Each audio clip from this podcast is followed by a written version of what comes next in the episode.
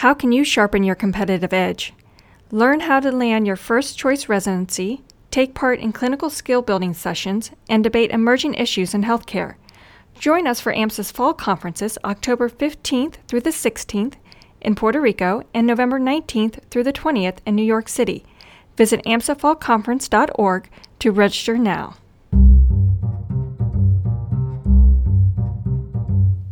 How do residency interviews for neurosurgery compare to other specialties? What makes a pediatrics interview awkward? Welcome to the AMSA AdLib podcast, where you'll hear from med students and experts alike. I'm your host, Christine Camizio. Though most fourth years will share the experience of the residency interview trail this fall, each specialty adds its own quirks to the actual interview experience. In the lead up to interview season, we'll be bringing you advice and lessons learned from the trail. In this episode, which first aired in 2015, we listen in as then AMSA board members Trip Hines, Sahar Barfchin, and Janelle Johnson join frequent AdLib contributor Perry Tsai to share their own experiences and questions.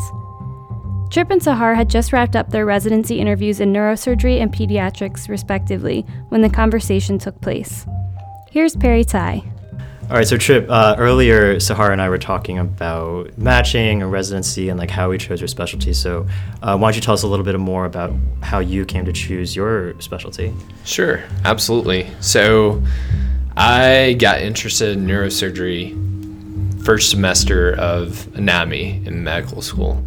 Uh, during head and neck, I that was absolutely my favorite section of all of anatomy, and so that Christmas break, went back home, contacted one of the neurosurgeons I'd worked with the year before, and he let me come shadow him, let me actually scrub into the OR, and getting hands on. And I can remember distinctly the first time I saw like a craniectomy and saw the brain pulsating.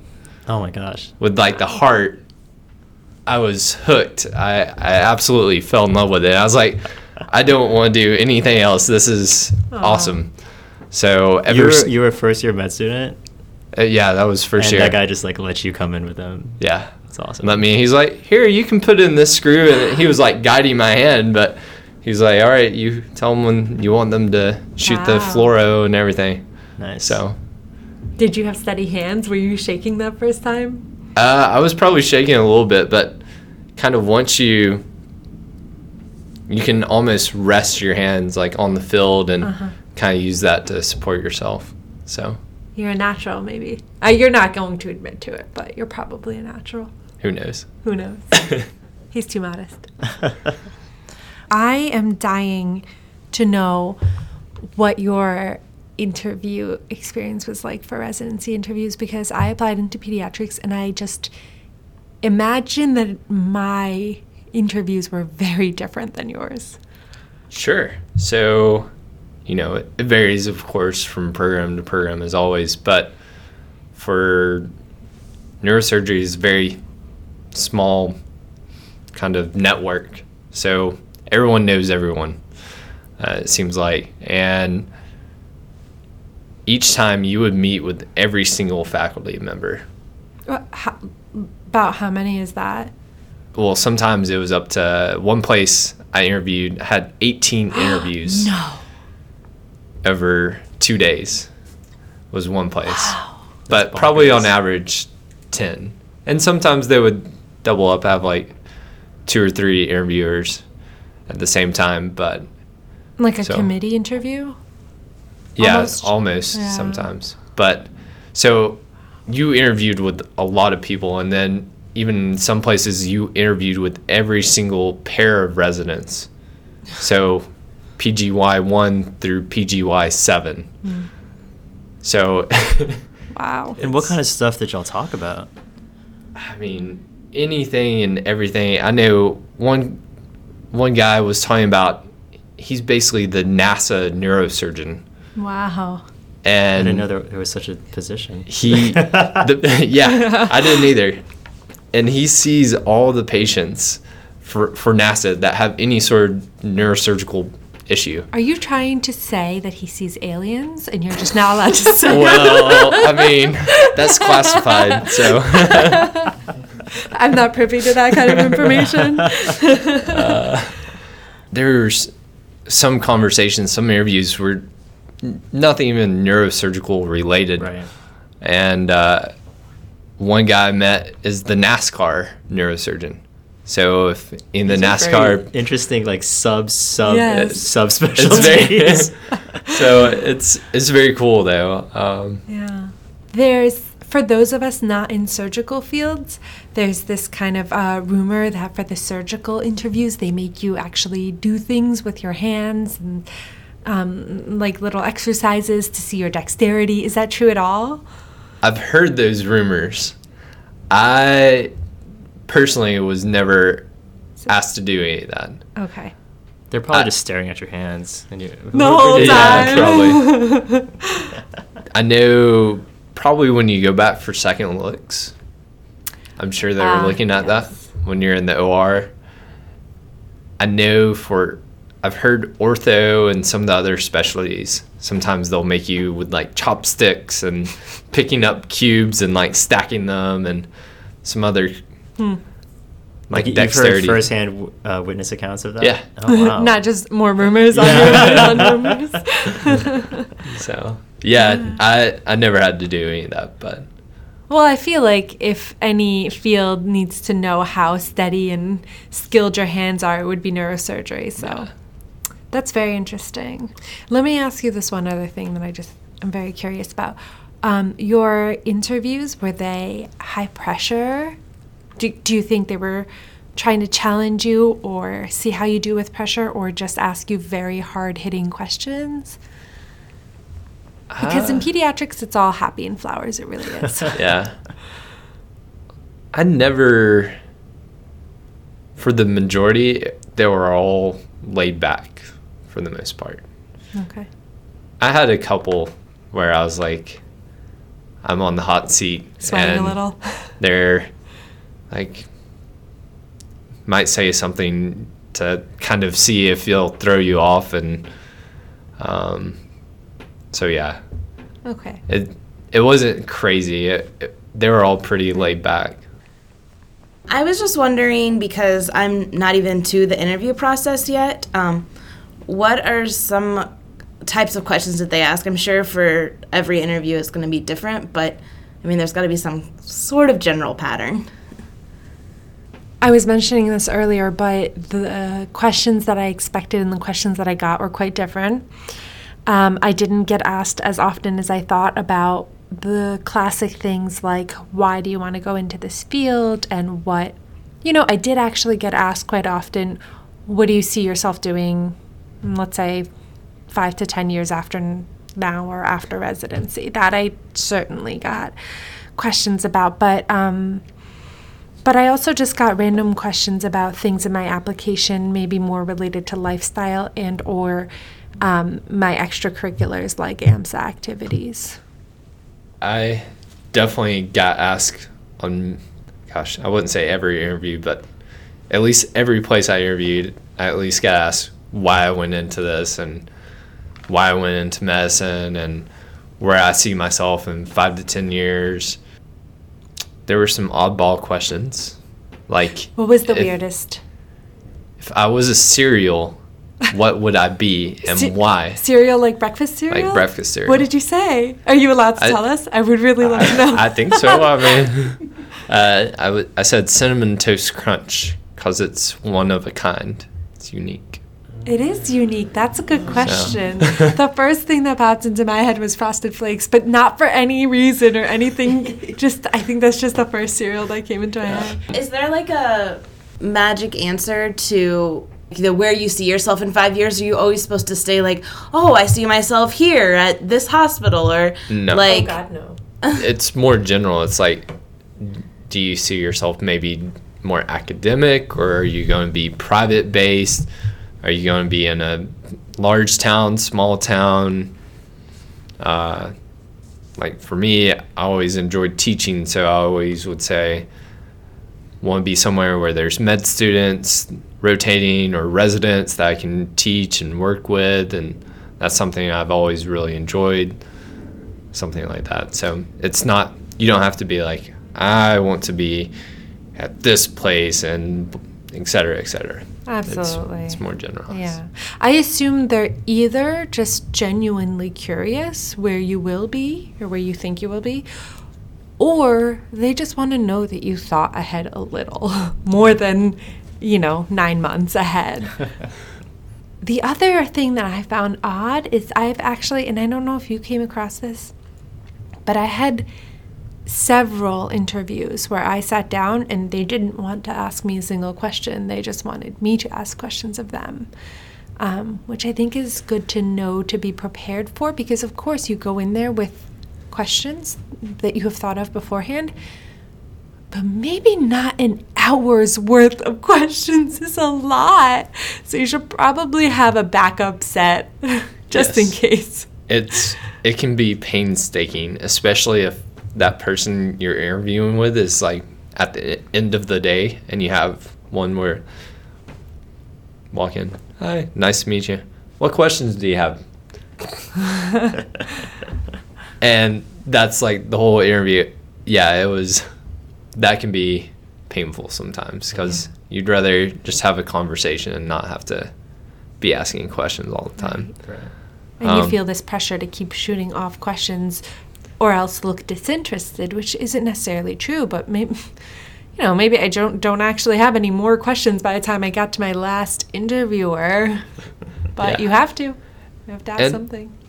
Is research something that you guys were asked about a lot? Because I personally don't have any research publications yet. I don't know if I, I will, but like sometimes I feel like that's a, a disadvantage to me, and so I don't know if if that's something that they really look for or it's just. Mm. Well, do you specifically mean publications or having done I guess research at all? publications. I guess. Okay. I think it depends on where you're applying, but most places, at least one person is asking. Some places are more clinical based. They they don't really care. And some But- fields. In some fields, it's extremely variable. But for me, most places I went asked me about research. They're like, "Well, tell me about what you worked on," even though ended up not having a publication. So, if anything, I would recommend at least having case reports or, or something like that, even, if you don't have that at your school. And which kind of brings up another thing is coming from a smaller school. If you're coming from a smaller school that doesn't have the particular program for what you're wanting to go into, so if your school doesn't have orthopedics or for mine doesn't have neurosurgery, and you don't realize until you get out there on the road and meet some of the other candidates and and start talking to other faculty, and they're like, some realize they're like, you you have to work really hard coming from a small unknown school and that doesn't have a program to get these opportunities and experiences and they actually really appreciate it. They're like some of the best candidates I've ever met in the past came from places that didn't have a program because they had to go seek out opportunities. So if you come people come from small program that shouldn't deter them from uh, going for what they want to do but have to realize it it is a more of a challenge coming from a place that doesn't have a program That's interesting, Trip. So, I hadn't I hadn't thought of that. But you're right. It must show a lot of commitment and dedication um, on the part of the student coming from a small program to have to seek out those opportunities, whereas maybe a student at a bigger program had it kind of put on their lap for them, which I could also see being the case. so and And I do think it has to do with the field. Um, pediatrics is much less of a research based um, academic field in that way uh, than than neurosurgery. So I got maybe one or two questions about it. Um, and for me, nobody seemed to care whether it was published or not. I don't know if that's a pediatrics thing, but they just, you know, I think they were happy that I had done research, varied kinds of research, um, and knew what that was like. And that I didn't have a publication didn't uh, seem to faze them. Well, other than the interview, the actual like application process, I've heard again, not there yet, so I haven't looked into this too much. I've heard some people like have like a huge thick book like this their CV and then like I don't I don't know what to bring because I know I've done like a lot of like extracurricular activities and leadership things and stuff, but my resume right now, first off, it looks terrible and I don't want to spend like the extra, you know, thousands of dollars or whatever have someone shape it for me. I don't even know if that's worth it or or um, what would you guys t- talk about your applications? No, I mean there there are many examples online. You can go. I think even the double AMC is pretty good resource. Has sample templates and and just using one of those, creating a nice looking CV, trying to put together kind of everything highlighting through medical school, but not being extremely like excessively long. And then if you have like a mentor, faculty, someone at your school with some experience that has, you know, maybe dean of academic affairs, or even if it's uh, not faculty or mentor, to look at it and go through it with you, I think is probably the best thing. You don't have to pay thousands of dollars. You can do it yourself and then seek out the advice. Yeah, So- use your resources. For me, um, so when you apply to residencies, you have to take that resume or CV that you worked so hard to that you worked so hard to put together and make it look nice, um, and extract it piece by piece to put it into the ERAS system, the online application system, and then you have no control how that system presents it to the programs you're applying to. So your resume prints out this really ugly looking way that the system prints it out for them. Um, the only thing you can do is bring your copy with you on your day of the interview. So I did that. You know, I made my CV look nice. I printed it on nice paper. I brought it with me, and nobody wanted it because it was the same information that they had. do I put every single conference and seminar and convention that I've been to or before I was always told this was before medical school, but like when applying for a job at that point in time, they're like, you've only have enough experience that your resume should be no longer than one page.